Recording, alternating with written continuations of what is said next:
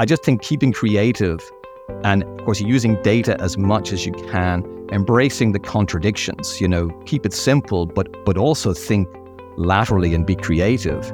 You know, learn to distinguish, you know, what's a fact and what's speculation. You know, when when when people are speaking, I think that that's incredible. There's a lot of lazy supposition out there. And, and most importantly, remember nobody knows anything for sure. So so do be skeptical. But again, don't let that stop you making decisions and having a strategy.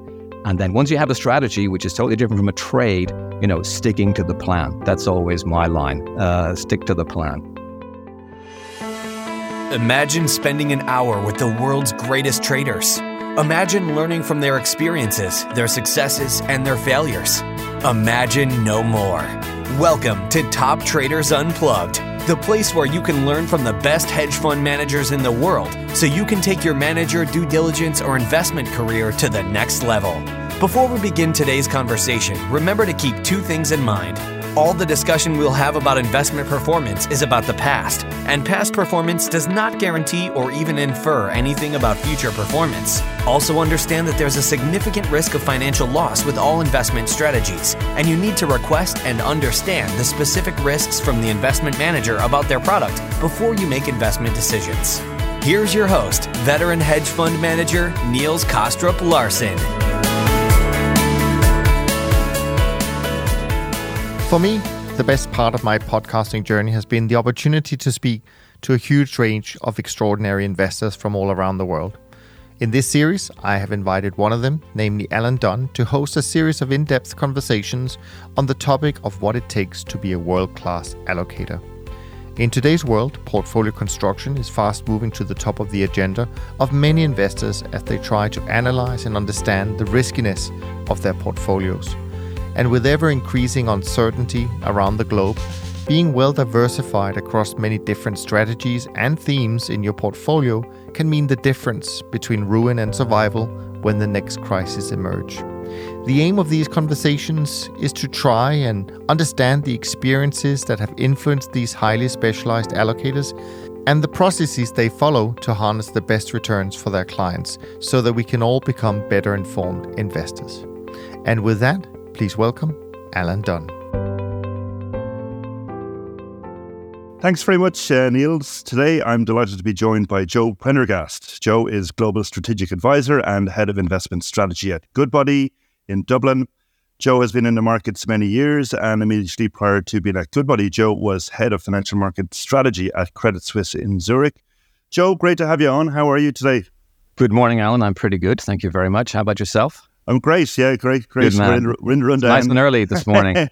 we're doing an early one, and it's in the run up to Christmas, but it'll be early January by the time this is out. But uh, I'm sure good, a good good time to be uh, setting the uh, setting the thought process for for the year ahead. Indeed. Um, but we we normally like to start, Joe, just getting uh, our guests to give a quick uh, recap on their experience, how they got involved in financial markets, and their route to current role. So, if you wouldn't mind, if you give us a quick overview of how you got started in the markets uh, and ended up in Goodbody. Sure, and and Alan, if someone had asked me, you know, was I destined for financial markets when I was setting out in my career, I would certainly have said no. I, I had a big interest in everything creative, um, all kinds of photography and art and stuff like that. And having been soundly rejected from art college, probably quite quite wisely, uh, I guess I did a little bit of a rebellion and did the most serious thing I could think of, which at the time uh, was e- economics, but it, it, turns out to be something I particularly liked.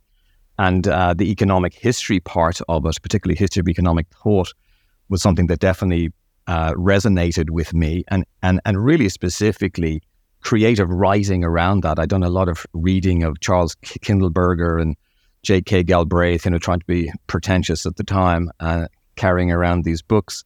But they were absolutely fascinating. And I absolutely um, embraced the idea that you could marry kind of finance and creativity together. And originally, I thought that would lead me to journalism, but but actually, I became an analyst. Uh, so that's sort of my introduction to financial markets. Good stuff. And I know you spent many years at Credit Suisse across investment banking, asset management, and uh, and wealth management as well over over over a couple of decades, I think. Um, how how did that come about, and I guess what were the learnings from from working both the sell side and, and on the on the buy side? Yeah, so I, I, you're absolutely right. I spent almost all of my career at Credit Suisse, um, more than 20 years, and I did the full triathlon from starting in investment banking through wealth management and actually ending up uh, in asset management, albeit just for a short time uh, before I left. I absolutely loved it. I have to say, um, you know, as a company, it was extremely entrepreneurial, especially when I joined it, uh, when it was uh, Credit Suisse First Boston uh, back in the day, and you know, really a big trading driven house, mainly hedge fund clients, and it's something I absolutely loved at the time. Um, moving to wealth management um, was a totally different experience, but I had a, a very strong boss and mentor, Giles Keating who you may know, who had started on the investment banking side but moved to the wealth management side to run uh, the research and strategy part of that. And I joined him in Zurich uh, in 2008. And of course, the financial crisis was just unfolding. There was a lot of work to do, and we really embraced uh, the wealth management side of it. And I suppose inevitably with with for Credit Suisse, people are going to ask about the demise, you know, of the firm more recently, which for me personally, of course, is very sad. And and uh, not something I would have ever expected. Uh, um, but it, you know, to me, I suppose when I look back at the 21 years there, the first 17 or 18 were fantastic. There definitely was a bit of a change of mood, and maybe also in terms of management and governance in the the last few years. Obviously, there was a couple of scandals and things which are well known, mostly after my time. But um, yeah, it was definitely quite a traumatic experience to see such a fantastic firm descend into uh, a very ignoble end. Yes, and I mean, obviously, uh, you've transitioned back back to uh, Dublin here. You're working with Goodbody. Maybe before we get into the meat of the conversation, could you give us a sense on the types of portfolios you're running at Goodbody, types of clients, constraints, etc.? Yeah, and you know, Good Goodbody is uh, you know an old company, 150 years old uh, next year, one of the original 19th century uh, brokerage houses, the only remaining one actually steeped in tradition and heritage. And and our, our, our clients are very much the business world of Ireland. Um, and a, an awful lot of our business today, particularly in terms of the larger clients, is exits from business on the wealth management side. So, you know, very, very often a, a, a client will be active across both the investment banking M&A kind of advisory part of the business initially, but you know then ultimately, uh, if there's an exit or something, you know could could end up being a wealth management client. So it's very integrated in that sense.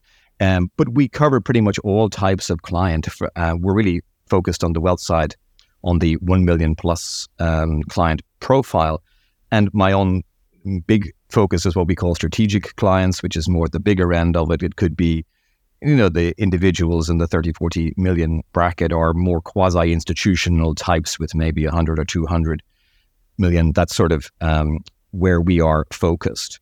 Uh, and the objective, you know, it, it's all about peace of mind at the end of the day. I, I, I always observed, and this goes back years uh, on the wealth ma- management side in Zurich, meeting so many people who would do exits from companies and they had this really deep sense of understanding of how the company worked, every cash flow, every little movement.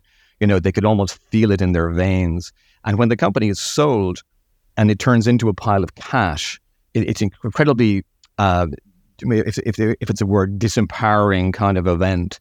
And people definitely struggle uh, because, you know, there's all these complicated things to do with uh, the feeling that the money is blowing away in the wind through taxes and fees, and then having to make decisions in financial markets, which are very different, you know, liquid financial markets from owning a direct business. So, very early on on the wealth side, I really tried to focus on this idea of peace of mind, putting a structure and a purpose around wealth, coming up with a framework for management and very clear metrics of success. You know, it's all very well to talk people about benchmarks and so on. But these are abstract concepts to somebody who's just sold a business. So, uh, really trying to focus on that aspect has been my speciality. Okay, very interesting. Um, so maybe translating that into then kind of a more something more uh, tangible from an investment perspective. I mean, useful to get a sense on Obviously, you're talking about peace of mind, which, which kind of suggests a kind of a, I mean, to me at least, a kind of a robust long long term kind of thinking. I, w- I would guess, but, but but yeah, from an investment philosophy perspective, how would you describe your approach to to managing money and and setting out asset allocation? So the the the approach is absolutely rooted in strategic asset allocation, which, as you'll know from all the discussions I'm sure you've had, it's obviously very, very common in wealth management that strategic asset allocation is at the heart of, of most approaches to this.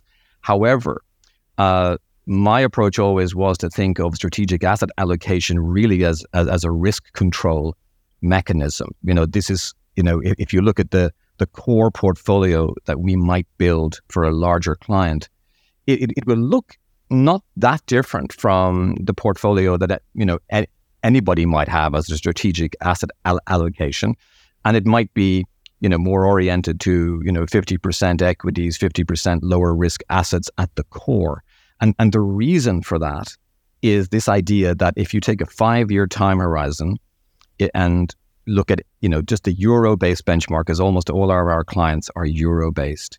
The reality is that over a five year time horizon, going back 20, 30 years, that, that 50 50 portfolio has an extremely good track record of preserving nominal capital.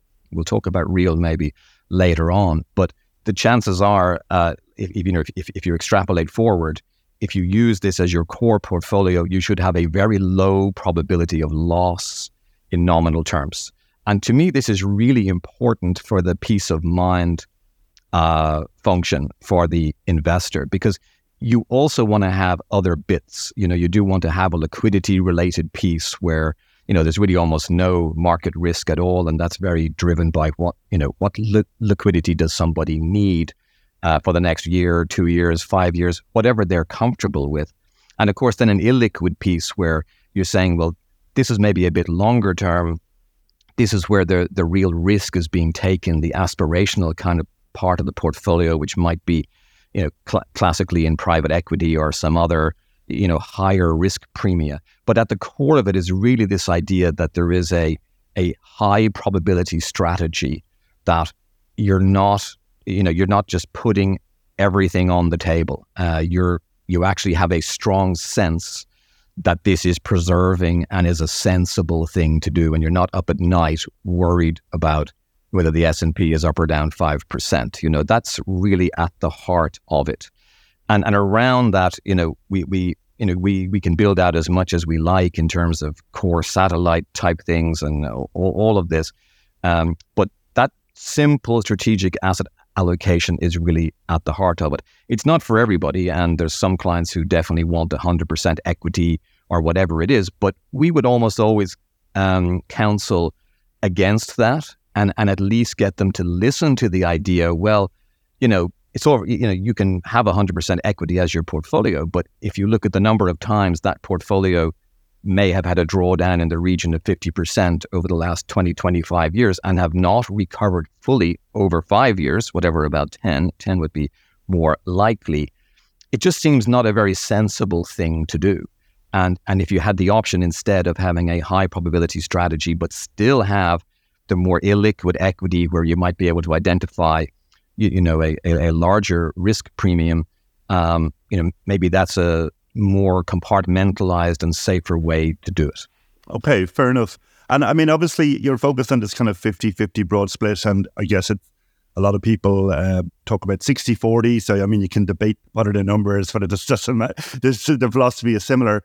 I mean, if you go back to last year, we had a lot of obviously last year was an unu- well an unusual year in the sense of a, of declines, concurrent declines in both bonds and equity. So a lot of assets struggled at the same time, and obviously there was a change in the macro environment. I guess in 21, 22 with higher inflation and, and a big jump up in interest rates. One, did you think that was an unusual year? Would you be, you know, do you think we could see more of those types of years going forward? And does that change your thinking around the kind of strategic asset allocation at all? So, on the last part first, in terms of, you know, does 2022 in particular change the perception on strategic asset allocation? My, my answer is no, but I, I'm leading that back to one of the opening statements uh, which is that I really see the strategic asset allocation being about risk control. And, and even though you had a very big drawdown uh, in, in the bond market and benchmark bonds, the other aspect of this would be to say, well, what do we mean by bonds? And, and you know, I would say if you look at the benchmark that typically people will use, like uh, a, the Euro aggregate or a similar index, it, it's obviously quite a long duration instrument. And so the way I would think about it is as a private investor who's not forced to be at the benchmark, but you know, who looks at the capital weighted bond market nonetheless as an investable entity and, and, and therefore the bond the bond benchmark is relevant. Uh, you can be anywhere between you know cash and fully extended in duration and, and and unless you had an exceptional circumstance with curve shapes and yields, you're probably not going to really be looking at duration as your or, or, the term premium as a big attractive risk premium in your basket. So, so in, in, in terms of 2022, uh, the big sell off in bonds was far greater, I think, than most people expected. Certainly far bigger than I expected relatively short duration, of course, um, which I would consider to be almost almost part of the strategic approach, was a big help with that. Um, and yes, but if you you know particularly if you had a very conservative portfolio, it, it was really shocking. And could we have another one? Um, I don't think it's impossible, but obviously the starting level of yields today is completely different. Uh, what troubles me a little bit is the curve shape. Obviously, is inverted uh, still, and inflation is coming down, as you know, which is great. But if it were to go back up at some point, uh, which is not impossible, of course, uh, then you know the long end of the bond market could still react to that. On, on a 12 month time horizon, I think things are going the other way, and bonds are probably going to do quite well because there seems to be a pretty clear monetary pivot, and you know we do tend to see bond markets trend very, very strongly around those kind of times. I, I know a topic uh, close to your heart, Alan. You know, there's you know great persistence in returns around those type of times, but at the same time, yields are not exactly at record highs. So um, the chances are that there's a limit to how far that will go. But we're certainly been comfortable extending duration modestly. Still, we're way below what people would consider the bond market benchmark. And the way we justify that, by the way, um, because you could say, well, if you're not getting the term premium, surely you're going to underperform. That, of course, depends on the curve shape and the roll and all that stuff. But what we would prefer to do is is probably have a somewhat more overweight corporate exposure with relatively short duration as a compensation for the fact that we typically might not be getting the term premium, particularly with curve shapes uh, the way they are now, which we would you know, see as less attractive than it could be. So we are extending duration, but we still maintain a lot of relatively short dated uh, corporate exposure as well. And that's where we see, uh, you know, if I take a step back to this high probability idea that the 50 50, port, I'll call it the 60 40. I mean, 50 50, I would prefer because the 60 40 would have somewhat more incidence of loss uh, over that five year time horizon. But, uh, you know, to me, uh, that comes about because you have the drag, the positive drag of yield in bonds, dividends in equities. And given a bit of time, if the balance is right and the starting yield is okay, your probability of a positive outcome is pretty good. And so we would still hold with that today. Okay. And obviously, um, you know, you, you touched on the kind of uh, those recurring five year periods and this approach being reasonably robust over over history with with, with, with that kind of uh, time frame. You know, if you go back, I guess the last the kind of the ten years. 2010 to 2019 was particularly favorable for for, for for for the approach. You know, obviously starting valuations were good. We had a very benign kind of low inflation environment, rates zero. You know, and and I guess maybe just thinking about the question a different way I mean, it sounds like even if we were into a changed kind of macro environment of more volatile inflation or more uncertain, you know, obviously we, we've been in a stronger nominal growth environment the last few years, and it could be the way it, things evolve going forward. And we're obviously in a higher rate environment, but all of that, you, you, your perspective would be this is an approach that is robust through multiple cycles. Is that, is that fair to say? Yeah, I, I certainly would believe that. And I think um, a lot of that just rests on on the stats that even through, you know, some of the really trying times we've had uh, in the last 20, 30 years, um, you know, the outcome has, you know, it, it has delivered what we would expect. Uh, but of course, we're looking back, Alan. So of course, you know, it's just not a huge uh, statement to say to say it has delivered. But um, I think that the today's environment is really interesting for many of the reasons you mentioned, um, and I think it's all about being realistic in terms of the return and and the and the probability. And this goes back to the peace of mind function. Nominal growth has been relatively high because of inflation, um, and we're settling down to probably more normal levels of nominal growth now in the next few years.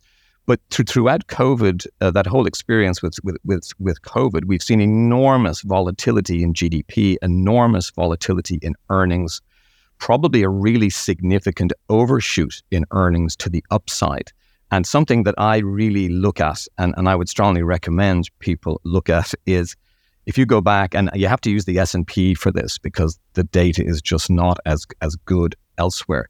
But back over the last 70 years, you look at nominal earnings per share in the S&P 500 in almost any variant you want and just look at that number preferably in log terms so it's normalized you know so you get a kind of um, a sense of the rate of growth draw a straight trend line through it and is one of the best perf- best um, behaving time series you will ever find it has a very very strong clear trend it deviates up and down, but not by a whole lot. And and it's almost like a little description of how the world works. You know, when earnings get too high relative to trend, things are happening to bring them in the other direction. And similarly on the downside. And it's policy reaction, it's whatever it is, it's corporate action, whatever it is.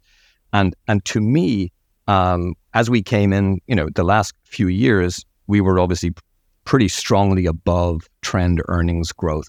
And I would just assume we gravitate back towards trend earnings growth over time. And that's, you know, that's going to give us a pretty moderate expected return for equities. Not negative, but moderate or modest compared to uh, some of the stronger numbers we've seen uh, over the last uh, 10 years. So we're probably in for less of an, uh, an equity bull market than we had before, but we're still probably going to have equities going up over time because the earnings trend is still positive over time. And you're really just talking about this idea that policy has lent against the wind. Uh, you're going to see the normal lags occur, and the equity market, you know, is just not going to have a stellar uh, outlook for the next couple of years. There's things that might change that, but just taking that as your starting point and when you look at the relationship then between the equity market and those earnings, okay, the price earnings ratio has gone up over time. You know, probably the long run average is about 16 in the S&P. In the last uh, decade or so, it's it's closer to 18. And you can argue all day about whether that's reasonable, sustainable, whether that's a trend, or is it going to reverse itself. But even allowing an 18, uh, you know, you can still get some modest um, uh, positive equity return. And, and then you also then have, of course, a very significantly positive bond yield compared to a year or so ago.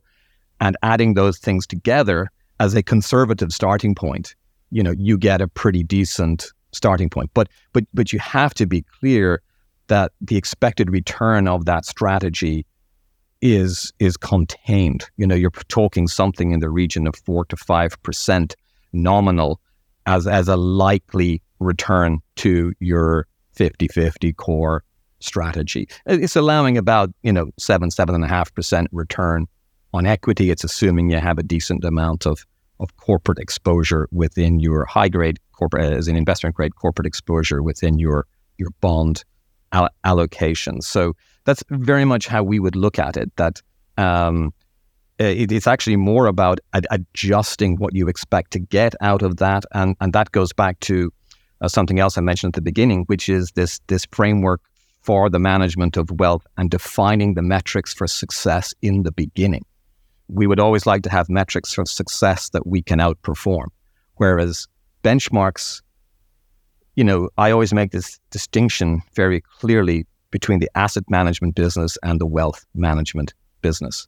The wealth management business cannot be run on a pure benchmark oriented premise. It, it, it just cannot be because you do have a very strong obligation to try and preserve capital, whereas the asset manager, the benchmark follower, does not. It's all about relative performance.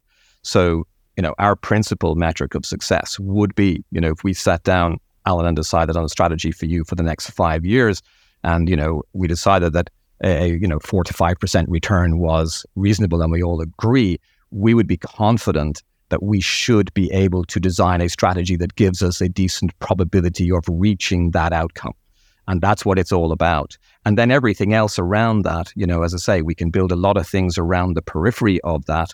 Um, in terms of liquidity management, in terms of illiquid assets, we can we can extend upon that.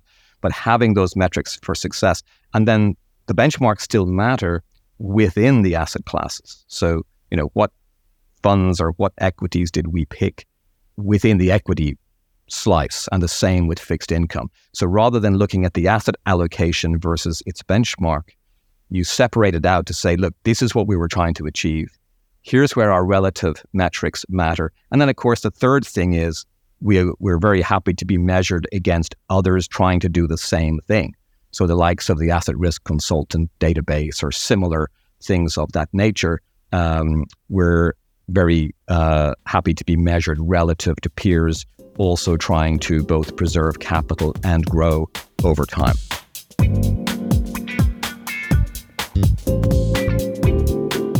Good stuff. Well, a few things to pick up, up uh, on within that. Uh, it kind of prompts a number of questions. Um, so maybe firstly, obviously we've had a very changed environment in terms of cash rates. You know, so four to five percent, you know sounded very reasonable. Maybe going back four or five years, people would have, you know, people I speak to would say, "Oh yeah, if only I could get four or five percent, that would be great." Whereas obviously now, in the last year, cash rates have jumped up. So curious to hear how that has one impacted kind of client perception and investor perceptions around how their portfolio should be positioned and what the returns should be expected or what type of return should be expected. And secondly, has it impacted your own uh, strategic asset allocation? I guess you touched on being kind of uh, at the short term and short end in terms of fixed income. So, so possibly picking up on on, on the yield there, I guess. Yeah, and, and look, I, I, it's a great question, and I, I, think we really have to put that question in the context of course that n- positive nominal and even real cash rates are normal in the sense that we've been in a very abnormal period where negative cash rates in nominal terms and indeed real terms, uh, even more so, have you know been the norm for you know pretty much a the best part of a decade. We've had an extraordinary uh, phase where cash rates were distorting uh, factor, and you can argue we're kind of just back to to a more normal uh, situation. Uh, I would also maybe add that if you if you look at how cash rates have evolved, you know, in the Fed tightening that started, I, I think, back in 2016, if I'm not mistaken, towards the end of the year, um, but certainly in the late teens. Um, and it was interrupted by a bit of a slowdown and then COVID. Uh, and then we've had this rapid retightening. It's almost like the Fed are back on the course that they started when this tightening began and they had an extraordinary deviation because they often have a deviation in the policy course. Uh, and and actually, this is all kind of just normal. And, and, and of course, it has an impact on allocation because the higher the cash rate is, um, obviously, uh, particularly in our world where we're very focused on capital preservation and trying to uh, grow wealth and ideally in real terms, um, but you know, the opportunity of a very significantly positive cash rate is great, particularly with curve shapes the way they are and equity valuations, as I alluded to earlier, maybe not being the most attractive. And, and that does have an impact going forward. So there's no doubt. Our interpretation of that, however, is not then to put loads of money in cash. That's certainly not something that we would do.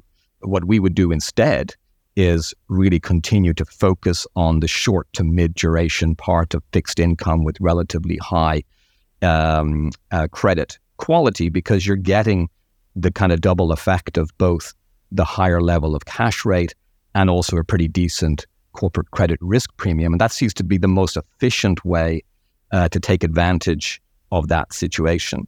Um, so it, it, definitely has an impact. And there's no doubt, um, you know, it also has an impact not only on the set on, on sentiment in the equity market, but, you know, Fed tightening cycles ultimately uh, typically do break something. And what it breaks can be in the credit markets, it can be in the equity markets, but it's it, it's typically not in the high grade corporate credit market. So that all kind of feeds in into into that same same theme.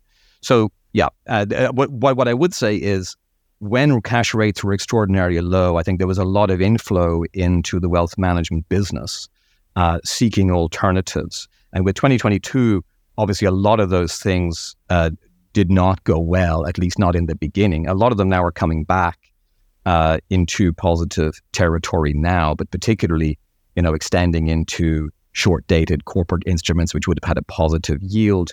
And again, as long as the duration was relatively short, the drawdowns were modest. But that's something that um, I, I, I think today would not be as attractive uh, to people to seek cash alternatives, generally speaking. I think there's a lot more cash just going to stay in cash now for a little while until something happens, and then maybe it'll be reallocated. So that may be a bit of a challenge for the industry uh, in the next year or so. That it's just a little bit harder to shift money away from from cash-like products. But we certainly don't allocate a lot to cash. Uh, we go elsewhere. Yeah. Okay, and maybe shifting into the other end of the risk spectrum. Obviously, you've talked about that kind of core portfolio, but maybe for people who want to shoot for a little bit of a higher return, um, or and, and even just broadening out to the discussion. Obviously, we've talked about kind of that core allocation between equity-like instruments and and kind of more uh, fixed income instruments. But we've got a whole range of alternative investments and different strategies, and uh, from private equity, property, infrastructure to to the whole gamut of, of hedge fund strategies where does that fit in? Is are they all in the category for more aggressive, uh, higher return oriented investors, or how uh, how do you use those building blocks? I guess across the different portfolios.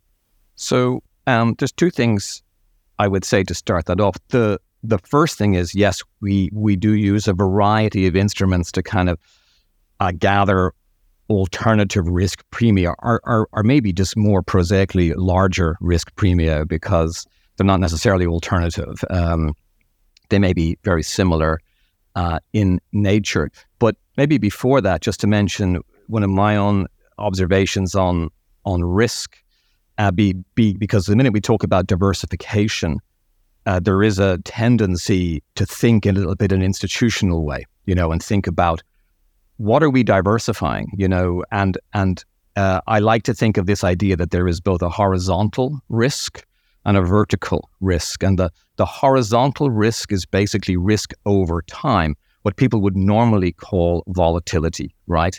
And if you're a, a private investor, volatility is relevant to you because the regulator makes it relevant. Your risk profile is linked to a volatility measure uh, very clearly. And, you know, think of all the ESMA categories and all these things. These are all related to volatility, and diversification is important to them. But there's also another measure, because there's many measures of risk, but there's another one I think is really important that doesn't get enough attention, which is the vertical risk. And I mean vertical on a chart, right? So if you started on the left of a chart and invested in the equity market, your passage of time would have a volatility as your market goes across the page. But then you land somewhere, let's say after five years. And if you keep doing that, if you repeated that exercise every day, you'd have this distribution and you'd have an average vol over time, but you'd also have a distribution of final outcome over five years on your vertical axis. And that's something that is completely different.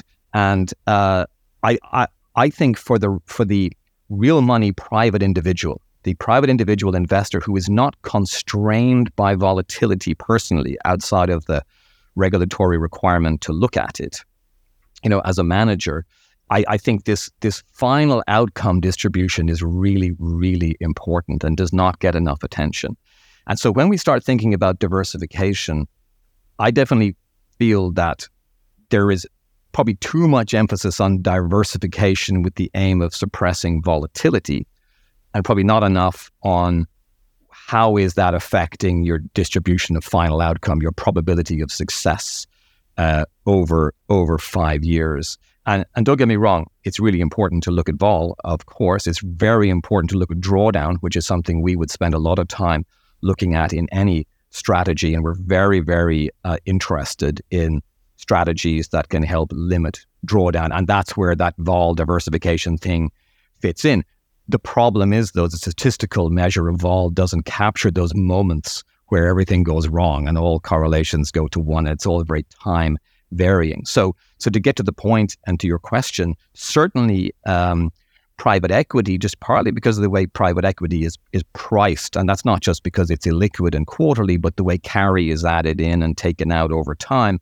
You know, there is a bit of a vol suppressing element of that, which you can take a view on whether that's desirable or whether it's just nonsense. Um, but it's certainly something that we think, uh, particularly if you look at co-investment type strategies, which we focus on, uh, very diversified as well, less concentrated, and really importantly, focusing on Europe or Asia rather than the US. And, and the big reason for that is if you look at the private equity risk premium, in the US, there is a private equity risk premium, but it's been shrinking. And the S&P 500 is, is such a great index in terms of delivering returns historically. It's really quite difficult for the typical private equity fund to outperform by enough to justify what is often, you know, pretty hefty multi layers of fees.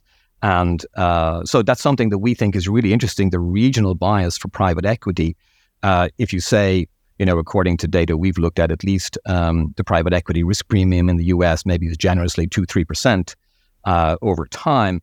In Europe versus the public indices, uh, partly because the public indices are are not great and don't have a lot of you know mid cap and smaller cap uh, uh stuff in it.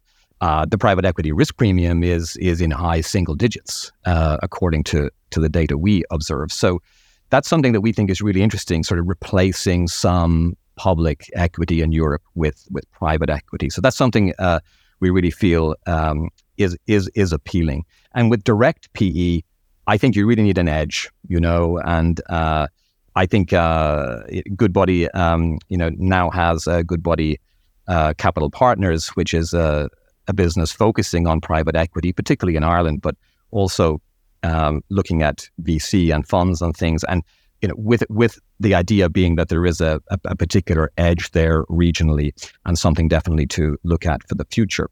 But there's also other things, and again, they don't have to be as exciting as private equity or exciting in theory. Things like ABS, we think, is very interesting in terms of ge- generating yield premia over, you know, standard, more standard uh, short duration fixed income assets. We've used catastrophe bonds, which obviously are highly diversifying uh, almost all the time uh, and typically non-correlated with pretty much everything. Um, and traditionally, we've always used property assets, uh, illiquid, semi-liquid property assets, both global and and Ireland uh, for that as well.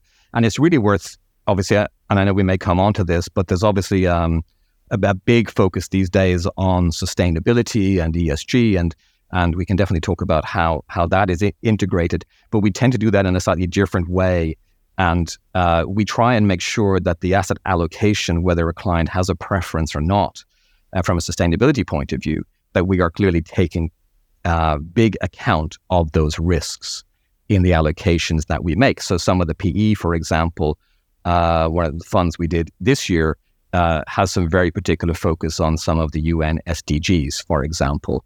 Uh, and we, we do think there's a there's definitely an alpha potential uh, by just biasing exposures in that direction uh, still to come. We don't believe that that is a is a story of the past. It's very much a story of the future. Okay, and obviously, I take what you're saying in relation to volatility management and this focus on the kind of the five year outcomes. I guess in defense of maybe volatility and, and drawdown, obviously drawdown tends to be linked to, to, to volatility, obviously depending on the asset class. And and, and how you measure it. But I suppose what I'm getting to is that five year outcomes are great, but what about when you're two year into that five year period and the S and P is down forty percent, and some commentator on a podcast is saying that there's another 40, 50 percent to go.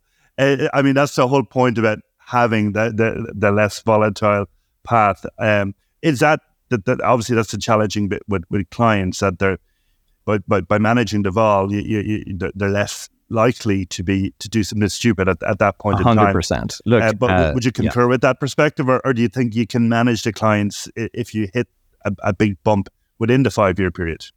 Yeah, and and look, uh, I think it's really important to to make this distinction again between the institutional and the individual. For the institutional investor, I do think there's a, a, very, very strong, I would say, even requirement for diversifiers, even pure diversifiers. Uh, I'm always interested in how can we do things as efficiently as possible for the client. And for example, one way to suppress vol and drawdown in the first couple of years is phase into the market. You know, go in four steps, three steps, and we kind of look at that from an optimal point of view, we will say, well, you know, what's the risk profile? Uh, what's the um, uh, time horizon and, and so on and so forth. And we will come up with a kind of plan in terms of, and also the scale is very important. Um, uh, and then we, we will almost certainly phase in over time. And the beauty of that is it's like a minimum regret strategy because if you, you, you know, present cash to be invested today, and we invest a quarter of it, and the market goes up, that's great. You have a quarter invested and you're in. If the market goes down, you have more to invest. And you're you're kind of trying to find this cusp point where the investor is not really sure if they want the market to go up or down, which is exactly psychologically what you want. You don't want to create um, stress, and particularly in the first year or two, where returns, particularly equity returns, are relatively speaking almost all vol, right? As in, you know, if I say to you, I think uh, the equity market's going to deliver seven and a half percent per year for the next five years, you look at the scale of equity vol and what that translates into in terms of a potential movement in one year. That seven and a half percent is is not so significant. Uh, over five years, because it's linear, it's really relevant. But the volatility being non linear, you know, progressing with the square root of time, it becomes less significant. So this phasing in is in, in a way from a retail, uh, not a retail, but from a wealth oriented investor as opposed to an institutional investor, it, it can achieve something similar. Now, now don't get me wrong, there's 100% a role for uh, pure diversifiers. And if we had a uh, an investor who wanted to be invested straight away from the beginning, we would have to find other ways um, to do that. And and using pure diversifiers is certainly one way to do that. So this isn't a this isn't a, a stance against diversifiers. It's just literally asking the question: What's the expected return? And what's the value of that relative to the volatility suppressing action over the life of the investment? And it's just a trade off. And this goes back also to the cash rate question. If cash rates were negative, diversifiers would be much more attractive. And if they're non negative, they become, to me at least, that little bit less attractive. So it's, it's, it's based in that sort of logic, okay. I would say. Yeah. Maybe uh, that's a, maybe a, a good segue into maybe talking a little bit about hedge funds. It's the one you haven't mentioned. And, and I'm curious. Um, I know you started off, uh, it, well, at least in the early part of your career, a lot of it was focused on global markets and FX analysis and, and obviously FX trading and exploiting macro uh, trends is, is is a source of return for many kind of macro uh, oriented funds and trend followers and quant strategies. Has that experience made you less likely to invest in, in, in those types of strategies or more? Well, you know, when when I um, was involved with hedge funds uh, many moons ago, they were a very different beast to what they are now. And the risk appetite of a typical, you know, larger scale hedge fund was, was I would say, multiples of what it is today. Now, there, there there's exceptions, but uh, the hedge fund industry um, certainly went through a long phase of evolving into more of a diversifier industry, uh, almost, I would say, than a, a pure alpha, you know, driven, you know, full on, uh, you know, massive VAR taking institution. Um, so uh, we we use very few, if any, hedge funds at the moment. We have done in the past. Uh, and again, this just comes down to thinking about how well can we define the expected return? And again, comparing that to all the other alternatives. And you could pick a manager for sure. Uh, you could definitely pick a manager and say, I believe in this manager. They can deliver for me over time. And if you if you have access, um, you could definitely go that way.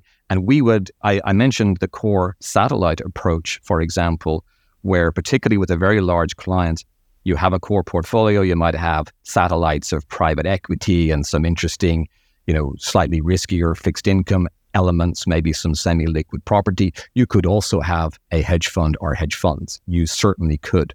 Uh, it's not typically something we we do in the core model that we build, uh, for the reason that again it just comes down to how precisely do we think, or not precisely because that's a nonsense to say anything we do is precise, uh, but but how confident are we that the expected return we're perceiving will be delivered, and that's that's the approach I would say that we take. So today, particularly with cash rates where they are, we end up with with quite little uh, hedge fund exposure.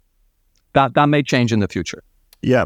And, and and more generally than on the FX question, obviously being a euro based investor and a lot of conversations tend to be kind of dollar based in the first instance. But but as a euro based investor talking to clients, one, what's the philosophy on kind of global exposure versus euro denominated? And then secondly, do you just accept the currency risk or do you try and manage it or how do you think about that?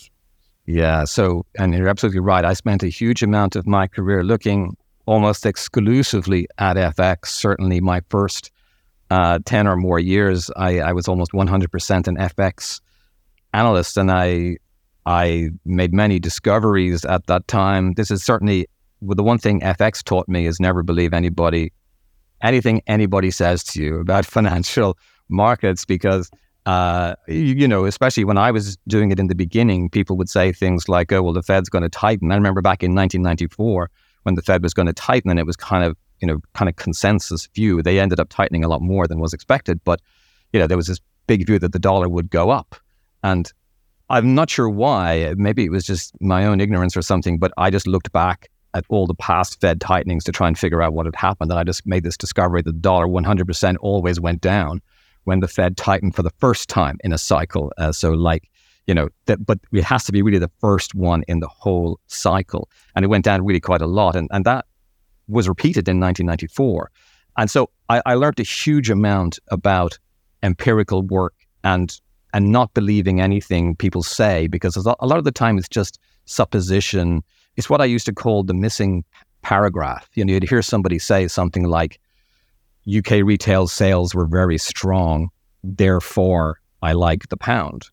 I used to think, well, why do you like the pound? You know, like, can you link the, those things together for me? And there might be, of course, an interest rate related thing, but then have we looked at, at the. So I, I, really became very empirically focused. Um, and, and it's the same actually um, with the approach to FX in the portfolios. So when you look at the the value of global exposure. Um, and we are very willing. We we we hedge everything in fixed income, but we, we take almost no, well, not almost no, very low amounts of non-euro fixed income risk. We just don't see the the need to do that. Um, uh, certainly not at the moment. Uh, we have done it in the past, but if you look at the equity side, we don't hedge anything on the equity side. And most of that, obviously, in line with benchmarks and everything else, uh, most of that is US dollar exposure. And typically, and again, it varies over time because, you know, cost of carry will have an influence and valuations might have an influence. But typically, if the dollar is in the middle of ranges and interest rate differentials are, are at, at least creating some cost of carry to hedge, it just has not been worth doing. And the equity return uh, and and we we would still be very U.S. Uh, biased in our equity allocation. You know, we really believe particularly with a lot of the major trends and structural things that are going on at the moment, the US is still very well positioned from a corporate point of view. You can argue other, otherwise from uh, other perspectives, but from a corporate point of view, you know, the US is almost certainly still going to be the highest productivity, most profitable. Uh, it's going to be the center of earnings growth over time, still for quite some time. And so, you know, as long as we believe that, and then the currency volatility is relatively less, um, you know, than the equity return uh, over time, and there's a cost of carry. You know, to us, it just doesn't make sense to consider hedging under most circumstances. There are circumstances, and, and my approach was always just to have a very basic sense of valuation, look at a non-linear kind of model of that valuation to see what's the probability of a major snapback in valuation, which today would be pretty low because you're not that far from what we would consider reasonable valuations. And then look at the interest rate differential. And if the interest rate differential is in any way, uh, you know, significant in the dollar's favor, actually, um, you know, you're strongly advised not to hedge, and that's the position that we would hold uh, at the moment. Maybe just to pick up, you mentioned um, kind of the structural trends there, and maybe the attract- attractiveness of the US. And a couple of questions there. I mean, one, yes, you're right. Obviously, the US has been better at generating earnings. Uh, it has had stronger earnings growth in the last 10 years. But obviously now that's reflected in valuation. So a lot of people point to you've got frothier valuations in the US and the opportunity is overseas. So how do you balance those two factors? One, a seemingly more attractive earnings generating capability versus a higher starting point in uh, from a valuation perspective. Yeah, it, and and it, it is definitely a limitation. I don't think it's particularly only to the US uh, now at the moment, and I do think obviously a lot of the answer to that question is going to depend on what you're plugging in for earnings growth long term and where you think things are going. I, I, would say two things before talking about the regions. If you if you actually consider the sectors, it's very interesting. There are certain sectors where, and this is uh, not new to anybody, I'm sure, but uh, certain sectors where earnings visibility is very high. You know, the stable, uh, and it, it ends up kind of that stocks in these se- sectors tend to be more the compounders, more the reliable. You can look at healthcare, for example, where you have very, very, very stable uh, earnings growth over time. The odd shock, of course, but something you know you would say is reasonably um, predictable. And then you have energy, for example, where you know the long-term trend is uh, pretty much zero. You know, there's it's not going anywhere, but it's massively volatile. And so there's creation of opportunity from time to time in something like energy, but uh, energy kind of is just a very, very high volatility, high yielding asset, which if, you know, we don't have to hold equity if we want to have one of those, you know, we can, we can do that elsewhere. So I would say, um, uh, to me, um, the regions have not been entirely dissimilar. Uh, European equities, of course, uh, while they're doing very well of late, um, you know, from a trend point of view and an earnings growth long term point of view, you would have somewhat lower confidence that looking 5, 10, 15, 20 years down the road, that Europe would be able to deliver the same degree of earnings growth as the US. Now, absolutely, in the next one, two, three years, there's a lot priced in. But then again, it's not to say that uh, there's too much priced in uh, because we have some big structural themes. We're going to have some really significant rebounds, I would say, in earnings growth sectorally in the US next year. Uh, things that didn't do so well this year that will be rebounding. And earnings growth, it looks optimistic. Uh, you know, I think it's double digit expectations for earnings growth next year, but, it, but it's, it's not unrealistic given what is uh, happening among the sectors. But uh, I would go back Alan, to what I mentioned earlier about um, if you if you just look at where trend earnings are, there's no doubt that equities are less attractive than they were. We are relatively high in earnings versus trend, and there is a gravitational pull. Now, there might be a lot of forces that push against that. Uh, monetary policy, if it starts to ease now, as this pivot suggests, that's going to push against that, and maybe you, you even see a longer period of equity overshoot uh, the fiscal side, it's still very unclear uh, if we're going to go into any kind of fiscal reversal, we we could, depending politically what happens in the U.S., you could even go the opposite direction, which will cause longer term problems. But it's not to say that there isn't the potential for surprises, and and I would say those surprises are probably more biased to come from the U.S. than elsewhere uh, at this point in time. Okay, you touched on uh, sustainability and, and incorporating ESG. So maybe just to, uh, I mean, touch on that briefly. I mean, obviously, curious to hear kind of investor um, kind of interest in that as a topic, and then secondly, how you're incorporating that as a as a metric or as an opportunity in your process. So, I mean, first of all, um, you know, we're very focused on the whole theme of decarbonization, the whole theme of sustainability. Uh, we do think there's a, a, a major structural uh, trend unfolding, and it, it's just, you know, it, it to me, it's just simply follow the money. It's it's just a question of where is the spending going to be, particularly on the fiscal side. There are massive projects that need to be undertaken. You can think of things like grid infrastructure, for example, as a, a as a theme where you would be expecting a very significant earnings growth related to some of the really big build outs that are going to come uh, over the next decade or so. Now, some of that's priced in, of course, already, but you know those themes I think are uh, going to remain uh, really very, very strong.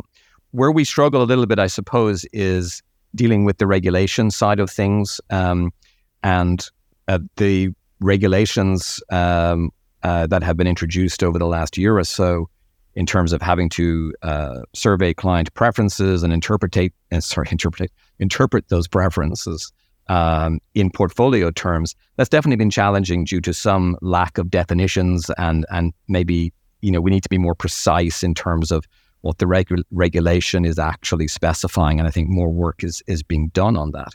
But we've certainly tried to approach it in in three ways. One one is to you know, of course, have the ESG integration. So, you know, I mentioned grid infrastructure, for example. Uh, almost every model uh, we run would have some exposure to grid infrastructure because it's not just a sustainability related theme. It's something we want to own for the reasons that I mentioned. The second thing is to have what we call a sustainability enhanced portfolio. And this is just literally uh, identifying a relatively straightforward, uh, all collective portfolio structure uh, for the client who says, or the investor who says, I want my portfolio to reflect sustainability as much as is reasonable without affecting my expected returns. That's obviously very difficult to be precise about, but ex ante, you would not have any different expected return for that portfolio uh, compared to um, any other one at this point in time, at least.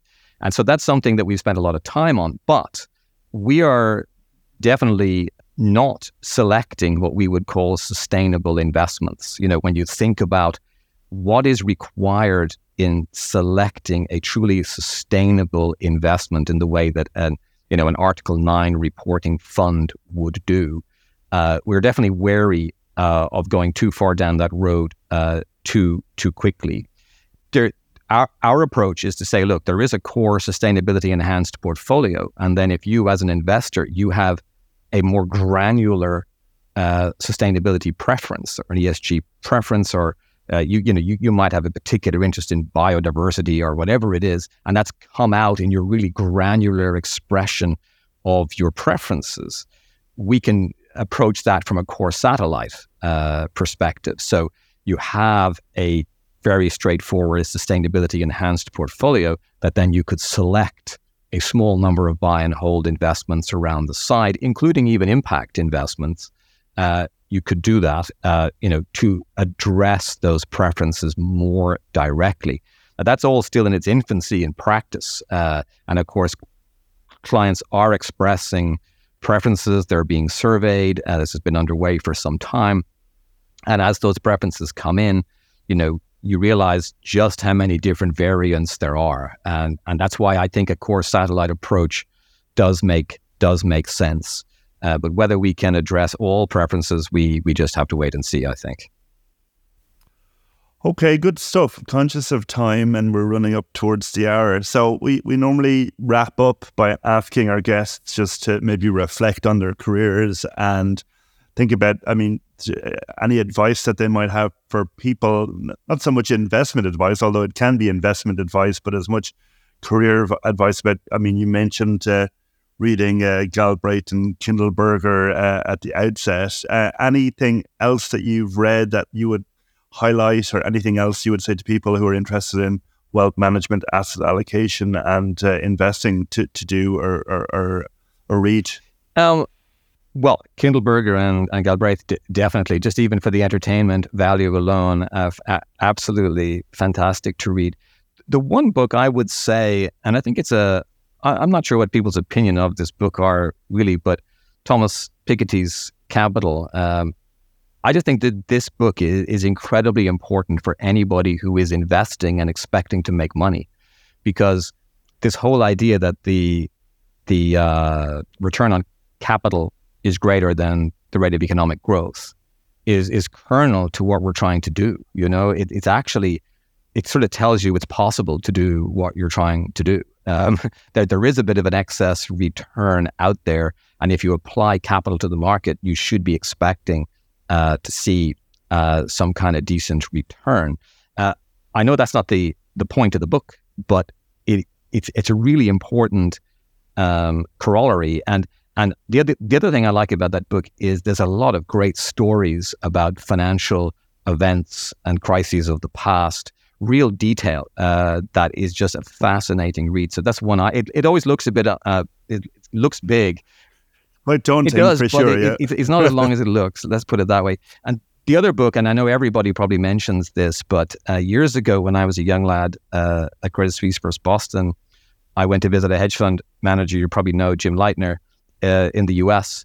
And when I was leaving, uh, he went to his cupboard and he pulled out uh, a copy of "Fooled by Randomness" by uh, Nick Taleb, the original book, and he had a whole load of them in there. I think he was giving them to everybody. And in financial markets, I think that's the best thing I, I ever read. I just think that's so great. And when you think about manager selection and all these things, and just thinking uh, about how to approach information in financial markets, how to approach track record, how to think about uh, decision making, uh, that's the one I would definitely say is uh, you have to read either that or, of course, the Black Swan book. But I personally like the original fooled by randomness.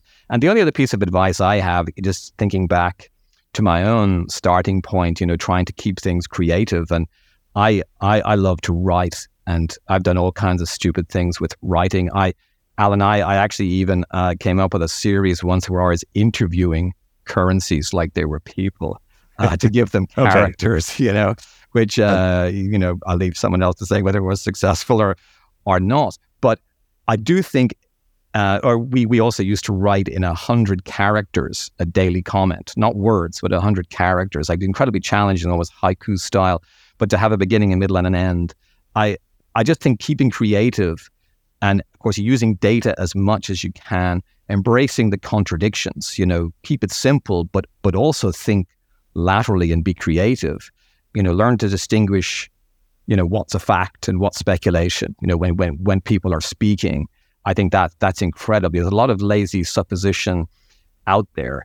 And, and, most importantly, remember, nobody knows anything for sure. So, so do be skeptical. But again, don't let that stop you making decisions and having a strategy. And then once you have a strategy, which is totally different from a trade, you know, sticking to the plan. That's always my line. Uh, stick to the plan. Great stuff. Well, Joe, thanks very much. Uh, this has been a great conversation. So thanks so much for joining us today. So Make sure to follow Joe's work because it's so important in an uncertain and ever changing financial landscape that you consider how to allocate capital well. Uh, so, hopefully, today's conversation has been beneficial and insightful. So, from all of us here at Top Traders Unplugged, thanks for tuning in, and we'll be back again soon with more content. Thanks for listening to Top Traders Unplugged. If you feel you learned something of value from today's episode, the best way to stay updated is to go on over to iTunes and subscribe to the show so that you'll be sure to get all the new episodes as they're released. We have some amazing guests lined up for you, and to ensure our show continues to grow, please leave us an honest rating and review in iTunes. It only takes a minute, and it's the best way to show us you love the podcast. We'll see you next time on Top Traders Unplugged.